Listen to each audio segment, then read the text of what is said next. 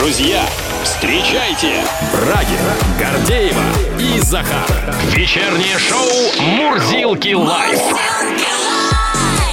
Здесь и сейчас на Авторадио. Всем привет, друзья! Добрый вечер, страна. Привет всем. Итак, дамы и господа, представляем вашему вниманию только здесь и только сейчас шоу «Мурзилки лайф» сегодняшнего дня. Завтра повторять не будем, кстати, так что спешите слышать, друзья мои. Музыканты.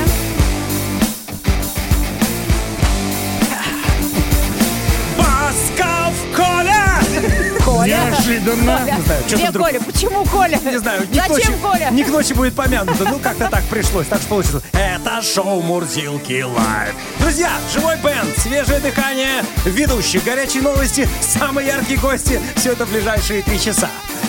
Встречайте, встречайте нас. Действительно, мы вам рады. А, Друзья, гости это гостями, но музыка это музыка. Так, сегодня не обойдется без живого концерта и в гости к нам придет, между прочим, человек из списка Forbes. Ваня Дмитриенко с живым концертом. Что он Да, делает да, в списке? да. Forbes. Я понимаю, то есть возглавляет самых высокооплачиваемых Вот артистов. это мы все у него и выясним. Ну, это будем выяснять в последнем часе. А во-первых, в гостях у нас сегодня вновь большое кино, которое называется «Большой дом». Его создатель не архитектор, но режиссер Егор Кончаловский будет рассказывать об этом творении отечественного кинематографа. Очень, кстати, познавательная детективная сага, основанная на реальных событиях. Такое кино, как говорится, мы любим, так что слушайте внимательно. Подробности уже буквально через 15 минут в прямом эфире. Это шоу «Мурзилки Лайв». Мы начинаем!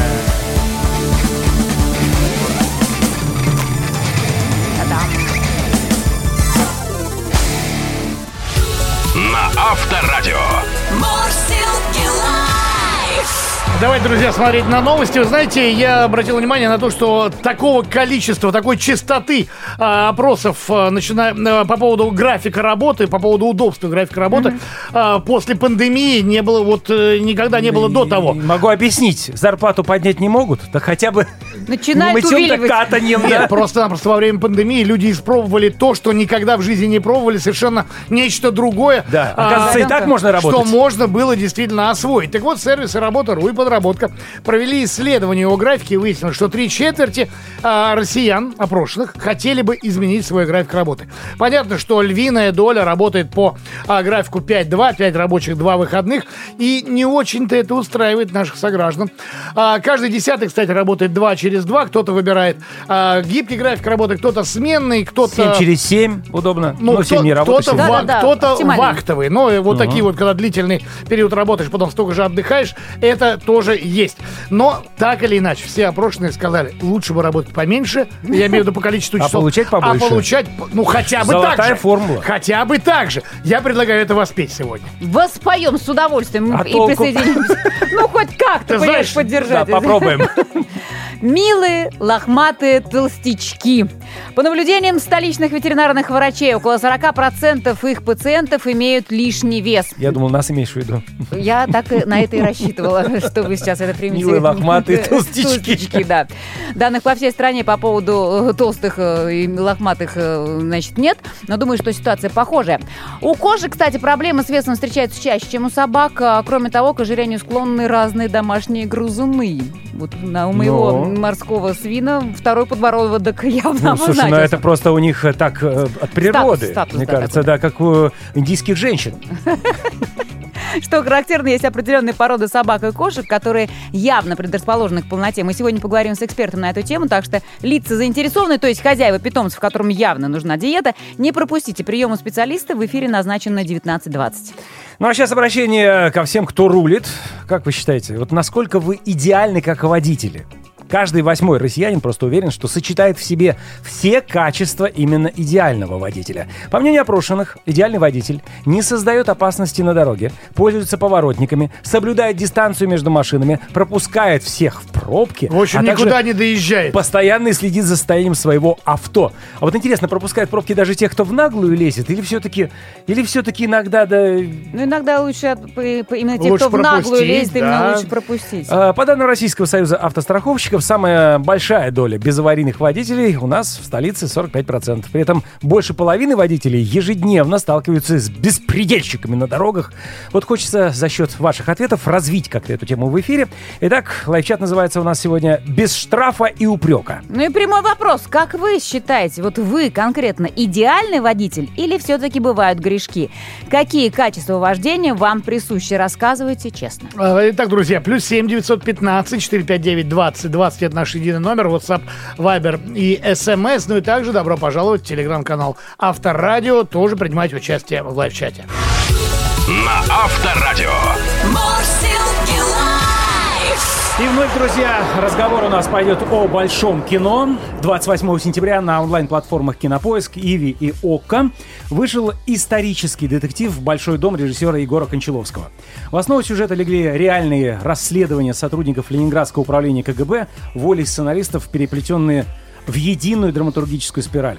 Подробнее об этом мы попросили рассказать самого создателя картины. С большим удовольствием приветствуем в нашей студии режиссера Егора Кончаловского. Егор, добрый вечер. Здравствуйте. Добрый вечер. Здравствуйте. Ну, давайте начнем с самого, пожалуй, скажем, банального вопроса. Да, что заставило вас вернуться в Ленинград середины прошлого века? Как вообще родился замысел фильма? Ко мне обратились наши питерские коллеги, продюсеры, сделать эту картину по вот как раз э, рассекреченным уголовным делам КГБ СССР, вот не ФСБ еще. И это показалось мне очень интересным, потому что там в общем-то, поднималась тема, которую, которую я очень опасаюсь, потому что тема Великой Отечественной войны – это громадная ответственная тема. С одной стороны, блокада Ленинград, вот, а с другой стороны, это жанр весьма интересный, детективный жанр. И была возможность, что тоже важно, в общем, с нуля написать сценарий. Хотя он основан действительно на четырех уголовных делах, которые нам пришлось немножечко, конечно, усложнить и переплести между собой, потому что уголовные дела, как правило, простые. Простые? Заподозрили, нашли, поймали, наказали.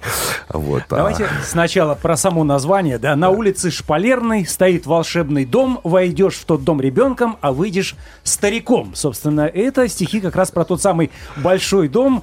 Вот давайте объясним всем, э, кто не очень знаком с Санкт-Петербургом, что такое большой дом, где он находится, какие легенды с ним связаны. Большой дом – это здание, в котором располагается сегодня управление по Санкт-Петербургу и Ленинградской области ФСБ Российской Федерации. То есть, соответственно, ранее, еще до войны, я так понимаю, что это где-то 20-е 30-е годы. 30-е, да. потому что это Постройки, конструктивистское здание. а, Уже располагался, ну, располагалось сначала НКВД, потом КГБ. А Это здание было построено с намерением, чтобы оно было выше, чем другие здания в Санкт-Петербурге. Потому что все-таки в Санкт-Петербурге, исторический Санкт-Петербург, он ну, там определенной высоты. А что за архивные документы легли в основу сценария? Было несколько уголовных дел. Одно из дел это была организация «Зигзаг».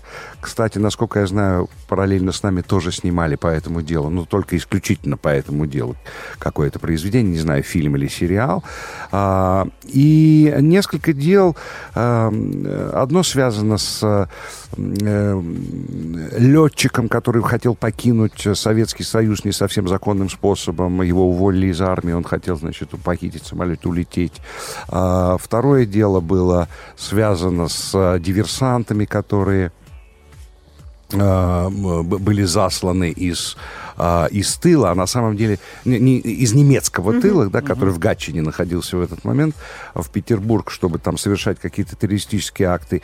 И четвертое дело э, было связано, если мне не изменяет память, тоже с карателем, который э, удивительным образом, значит, э, был сначала карателем, потом опять оказался в Красной Армии, дошел до Берлина и получил медаль за победу над Германией.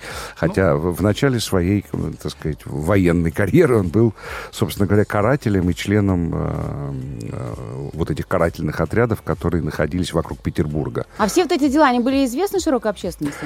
Нет, они вот недавно были открыты. А, только. они недавно были рассекречены, да, и по ним пришлось, ну, в такой достаточно вольной интерпретации, потому что, еще раз, э, надо сказать, что, конечно, э, там одно уголовное дело, оно- ну, вот все эти четыре уголовных дела, они были достаточно простые, да, там, там заподозрили, нашли, по- поймали и, ну, и наказали, собственно. А, и всю цепочку выяснили довольно легко, потому что так, с кем ты работаешь, сразу человек признавался. И нам пришлось это все, конечно, немножечко эстетизировать и нафантазировать каких-то вещей, и мало того, соединить их в одно.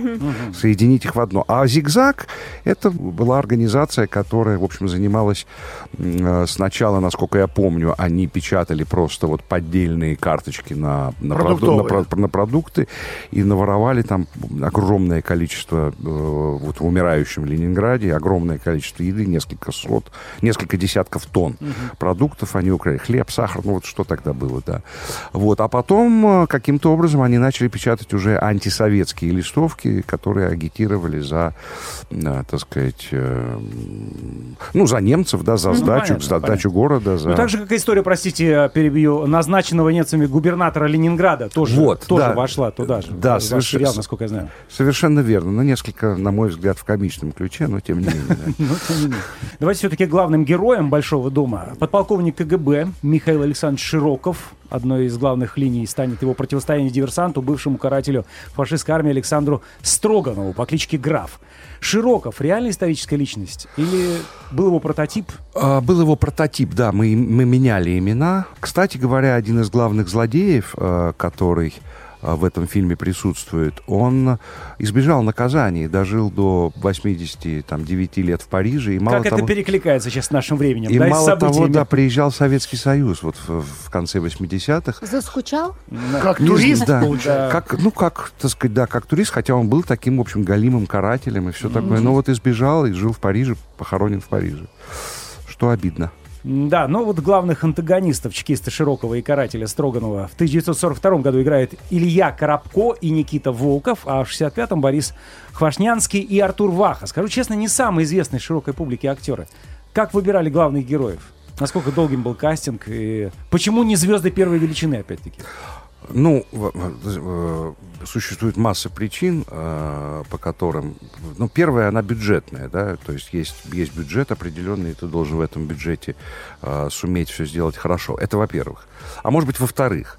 Во-первых, наверное, вообще я противник того, чтобы на каждую роль приглашать звезд первой величины, в силу того, что вот, ну, у нас как-то так, у нас вот есть артист, он звезда, звезда, звезда несколько лет, потом бац, приходит другая звезда, и этот становится уже не совсем звездой.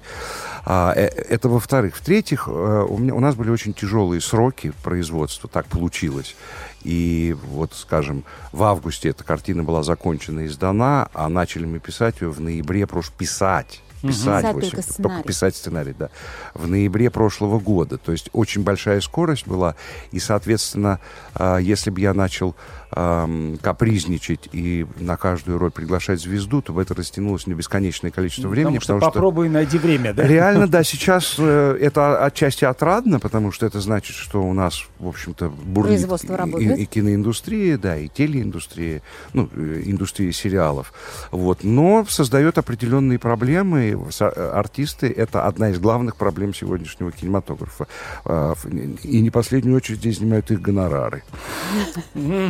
Это Не будем скрывать, ха-ха-ха, да. Э, Друзья, давайте прервемся на несколько минут. Напомню, у нас в гостях режиссер Егор Кончаловский. Говорим мы про сериал «Большой дом». Мурзилки лайф. Мурзилки лайф. Продолжаем разговор э, о сериале «Большой дом». У нас в гостях создатель этого шедевра, не побоюсь этого слова, Егор Кончаловский. И продолжая опять э, об, Об артистах, артистах, да, да, на чем да. вы, собственно, остановились. Ну, спасибо за шедевр. Вот. А, Нет, но вообще э, сегодня очень часто вообще э, не проводят такую вещь, которую я очень полюбил в последнее время, а именно актерские пробы. И надо сказать, что мы действительно очень долго, ну, очень тщательно, недолго, но тщательно проводили пробы, и фактически, ну, там 90% артистов, а их было немало в сериале, они были утверждены по пробам. Ну, то есть, честно, да, как бы без, без так сказать, вот, давай этого снимать. и Возьми моего, предлагаю вот такого. вот. А вот Да. кого сложнее найти? А, актера на роль, э, на главную роль героя или на роль злодея? Я бы так ответил. В начале карьеры артистам нравится играть злодеев, потому что злодеи, как правило, колоритней и, Ярче. и да, ярче, и их в некотором смысле проще играть. Но потом, когда они становятся популярными, и за ними тянется шлейф злодеев, они начинают хотеть играть хороших людей. А потом, когда они отыграют хороших людей, они хотят сыграть Ричарда Третьего и Гамлета. И тогда, собственно, вот он венец карьеры. Скажите, пожалуйста, вот э, в картине есть сцена, когда молодой герой э, везет на склад изъятые продукты у преступников. И из развалин выходят голодные дети, и Широков, соответственно, делится с ними этими самыми продуктами. Это факт документально подтвержденный. В реальности такое могло быть? Я думаю, что вообще в Ленинграде блокадном могло быть все. Могло быть все. И были и, и совершенно как бы отдельно живущие люди с э, там, пр- прекрасно питающиеся, каким-то образом находящие свой путь вот в этом да? умирающем городе, да. Но все-таки не надо забывать про, про характер и про художественную, про художественную правду, то есть про, про кино. Этого, насколько я помню, этого не было в, В документах, в да? документах, да. Но все-таки еще раз хотел бы сказать, что это не экранизация уголовных дел, а это по мотивам. Вот как раньше была экранизация там, Толстого или по мотивам. То есть это по мотивам. Довольно свободная интерпретация, хотя, безусловно, у нас были консультанты, которые говорили какие-то вещи, которые... такого быть вообще категорически Э, не могло, Ну, да? там, допустим, да, он не может быть полковником, он может быть по- только подполковником. Или, например, что там телефон в автомобиле появился не в 65-м, а там только в 67-м году. Ну, мы наврали. Изобрели чуть раньше, да? Нет, телефон уже был. Но вот у офицера этого уровня А. он не мог быть. Он мог быть только у генерала. Ну, тут нужно как-то немножечко... А, Слава богу, у нас еще есть кажется, консультанты, которые Да. в курсе всех таких Да. вот прямо нет, э, тонкостей. конечно, конечно, это важно. И, кстати, зрители весьма внимательны, и э, удивительно, что э, там, пос- посмотрев сериал, главный разговор идет о том, что на портрете а, там какого-то... да, У него а, две да, звездочки, а не три а, звезды. Да, у него нет, у него погоны, хотя погоны ввели А погоны только там позже. в 43-м, да. Ну, конечно, это бывает, эти, эти вещи происходят, а, ошибки, все, уследить невозможно. Или, например, ну вот как снимать кино в Петербурге, в Ленинграде, а, зима 41-42 не было электричества. Вот, как снимать кино? А, Откуда вот это- свет, да? Ну, нет, ну просто нет, ну вот очень тяжело смотреть 8 серий при свечах. Мрачно, да. да. да. Поэтому пришлось какие-то вещи все-таки все-таки дофантазировать и быть не не стопроцентно точным с, с исторической, иконографической точки зрения. Вы знаете, и понятно, что после премьеры и после просмотра сериала «Большой дом» критики начали писать свои отзывы. И вот в том числе они пишут, что создателям, то есть вам и коллегам, удалось добиться качества большого кино.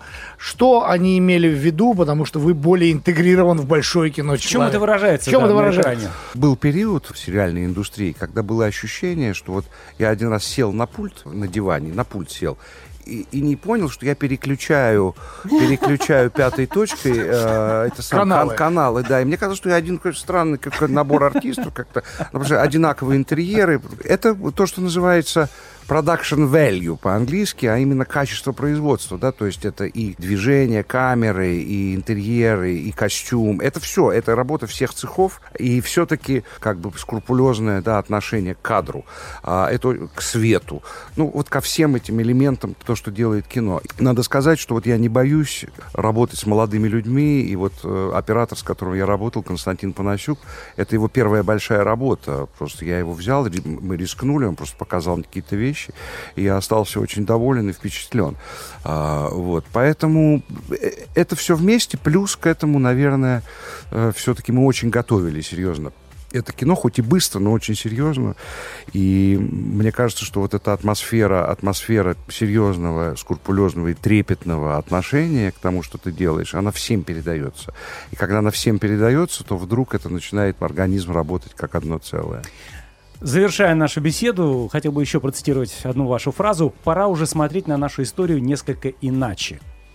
Да, у меня разные были периоды в жизни, и в какой-то момент я уезжал надолго за границу, в Великобританию, учиться в конце 80-х, и имел возможность прочитать всю антисоветскую литературу, которая была в библиотеке моего папы в Париже там и так далее.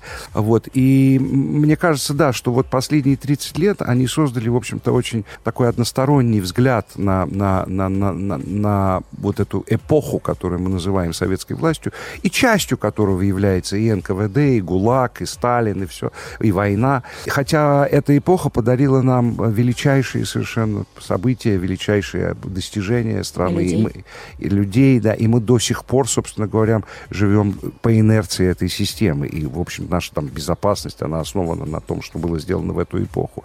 И в том числе роль НКВД, КГБ, ФСБ. За 30 лет было напечатано, напечатано написано, снято столько всего, э, что, что смотрело на, на этих людей с одной только стороны, с одной точки зрения. Вот. И, и совершенно забывая, сколько было героев Советского Союза среди, среди работников ФСБ, как, что они также голодали, что они, там, они падали от усталости, умирали от голода, а, ну, во время блокады.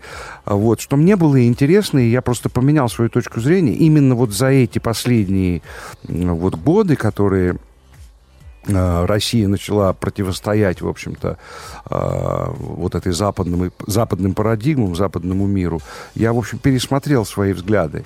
И считаю, что нам надо смотреть на историю э, без стыда, без сожаления и просто принять вот этот советский период как последовательный период. Ну, то есть была царская Россия, потом стала не царская, советская Россия, а потом появилась новая Россия. И все это, это части одного процесса. И в каждой истории было хорошее и плохое, великое и низменное. Но мне приятнее сейчас и интереснее и ближе моему сердцу смотреть на историю моей страны с комплементарной точки зрения.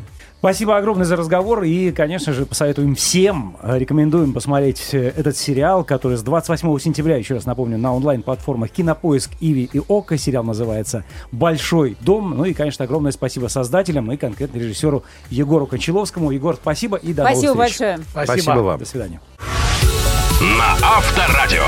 Морсилки.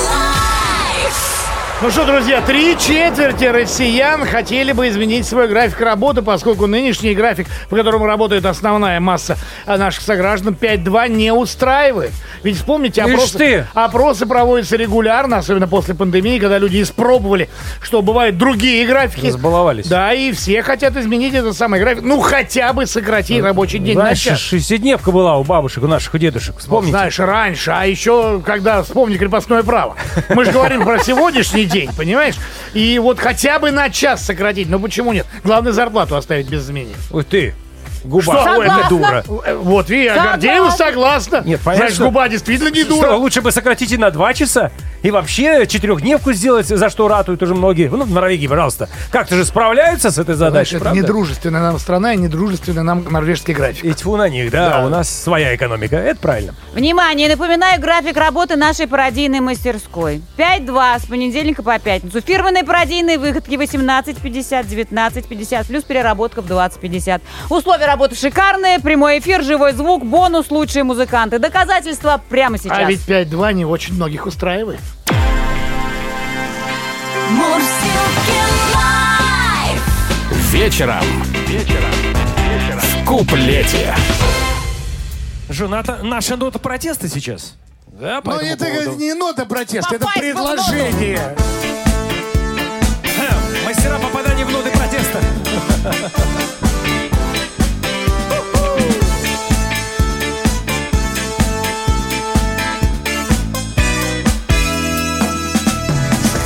День рабочий, Сократите день рабочий. Сократите, что вам стоит день рабочий сократить? День рабочий сократите. но по-прежнему платите. Ту же самую зарплату потрудитесь заплатить. Я работать буду мало. Я работать буду вяло, Маловяло и устала, как работал до сих пор. не хочу работать восемь. Всей страной об этом просим. Семь часов мы переносим, ну а восемь перебор. Ля-ля-ля-ля. Будем так лялякать. Ля-ля-ля-ля-ля-ля-ля-ля-ля. Капать на мозги. Ля-ля-ля-ля. ля ля ля ля ля ля. Мы вам искренне заметим, час восьмой жене и детям пропадают без внимания и супруга, и дитя. Сократите день рабочий, этот час нам нужен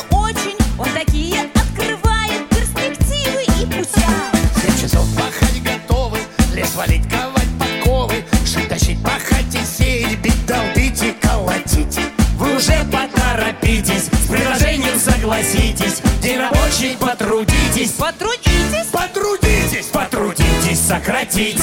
Ля-ля-ля-ля.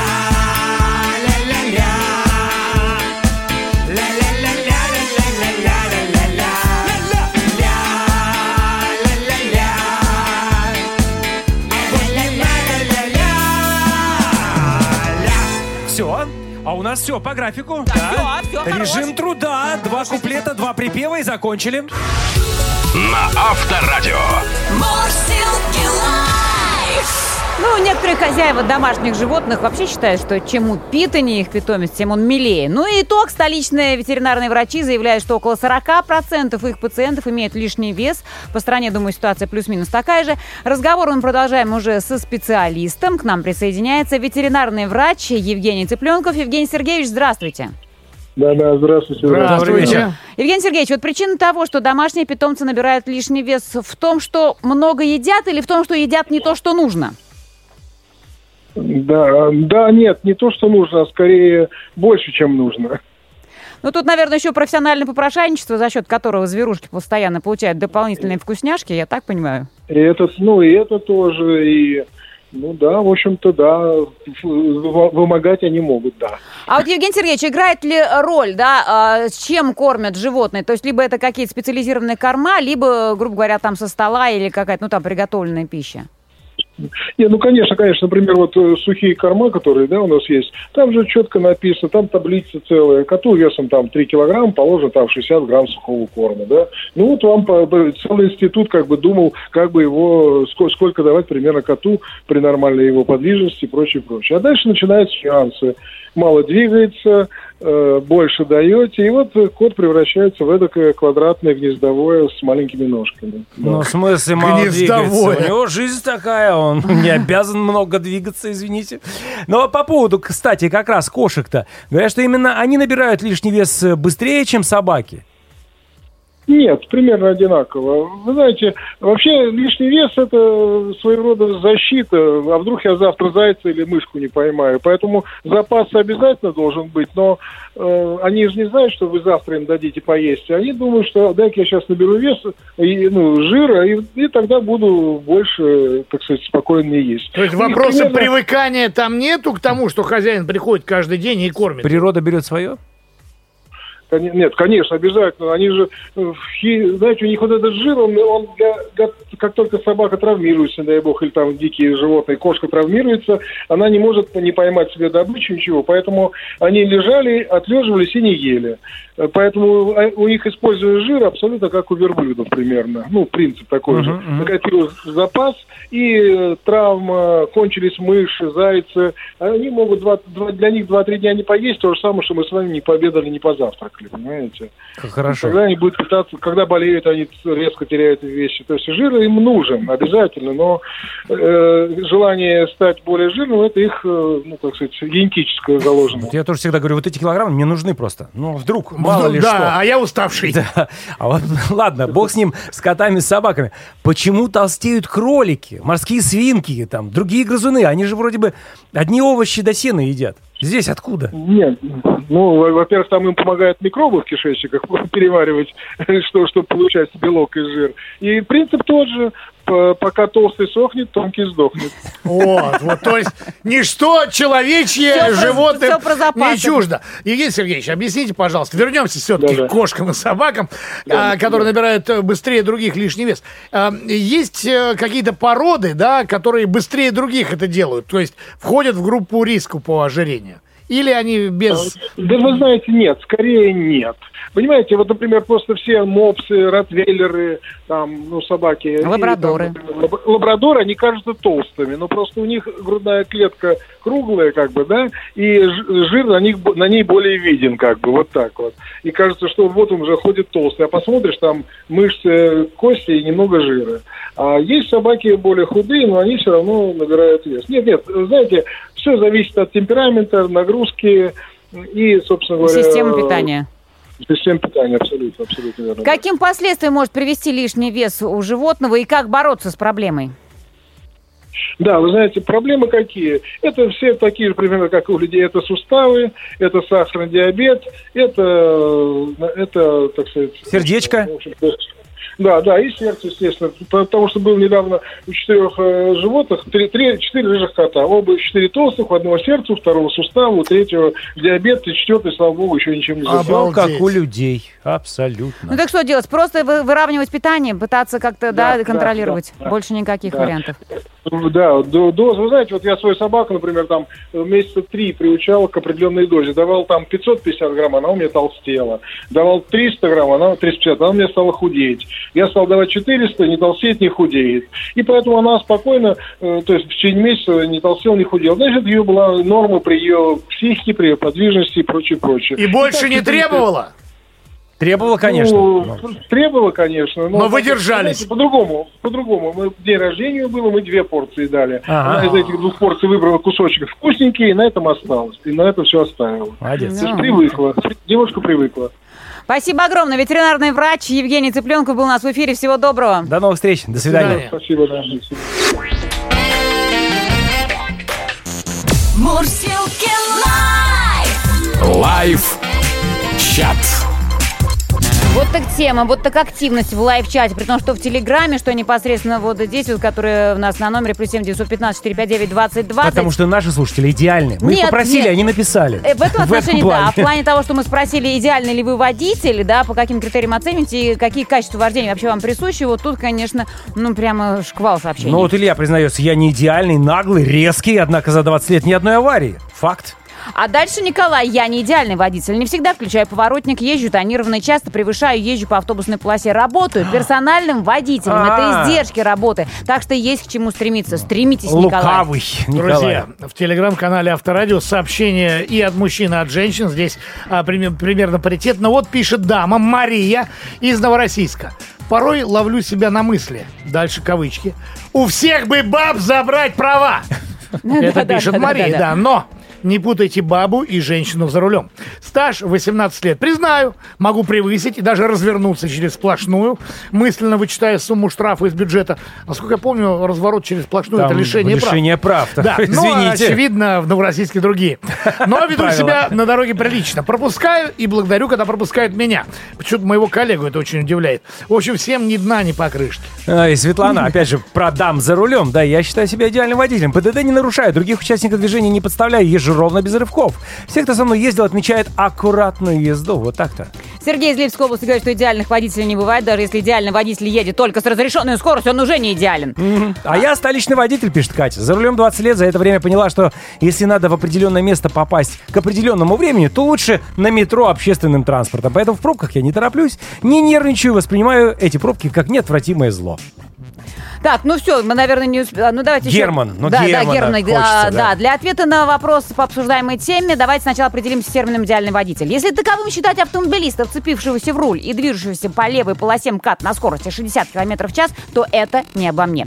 Пассивная безопасность, использование поворотников, регулярное обслуживание авто – вот это мое. Дополним картинку обо мне штрихами идеального водителя. Следование правильным принципам. Никогда не парковаться на местах для инвалидов, не имея на то оснований. Желание не получать штрафы за превышение скоростного режима, плюс всегда пропускать пешеходов на пешеходных переходах. Вот такие принципы у человека, который очень трезво к себе относится. Друзья, ну огромное спасибо и извините уж, наверное, да, те, кто не услышал свои сообщения в эфире, их действительно просто какое-то невероятное количество. В общем, господа водители, подпевайте, ведь петь за рулем не запрещено. Наша идеальная пародия через 10 минут для вас.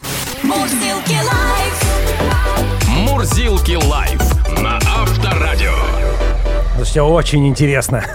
Каждый восьмой россиянин, напомню, уверен, что сочетает в себе все качества идеального водителя.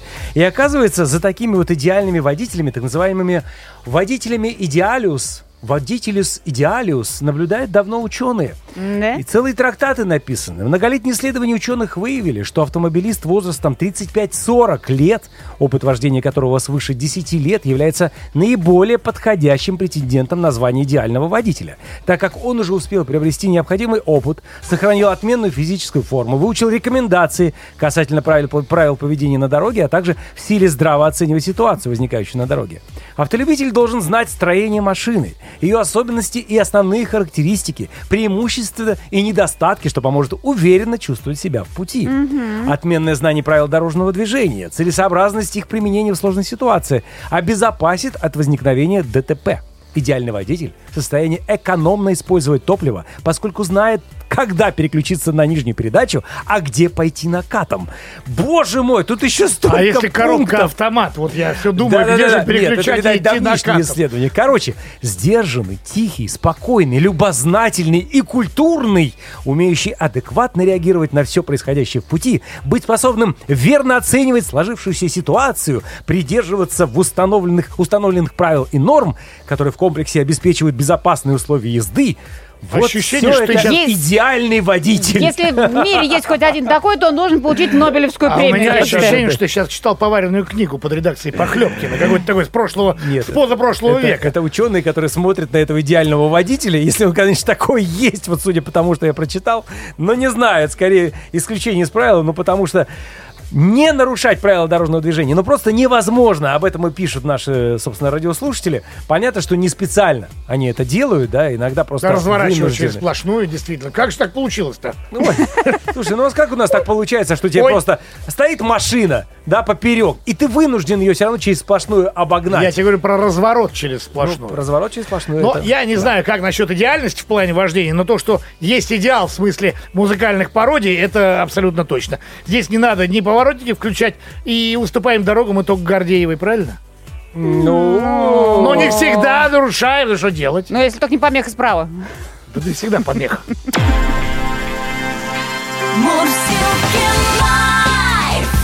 Вечером. Вечером. В куплете. Вы певцы, а я помеха, да? Нет, нет, нет, нет, нет. Ты Хорошо. прекрасная пассажирка на заднем сиденье. Садись. Давай, Присаживайся. давай, иди за руль.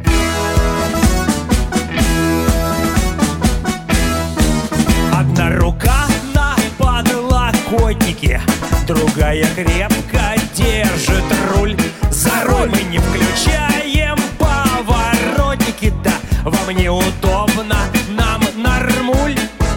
Напрасно ты на нас ругаешься Мы по приборам держим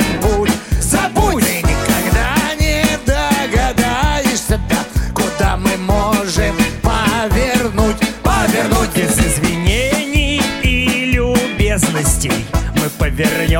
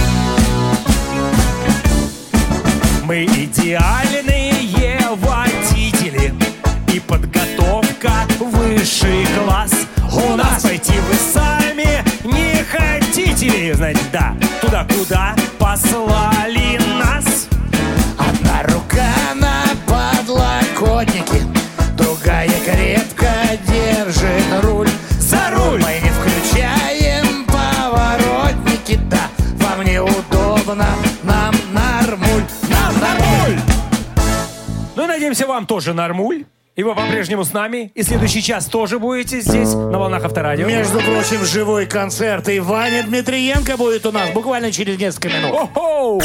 Вечернее шоу Мурзилки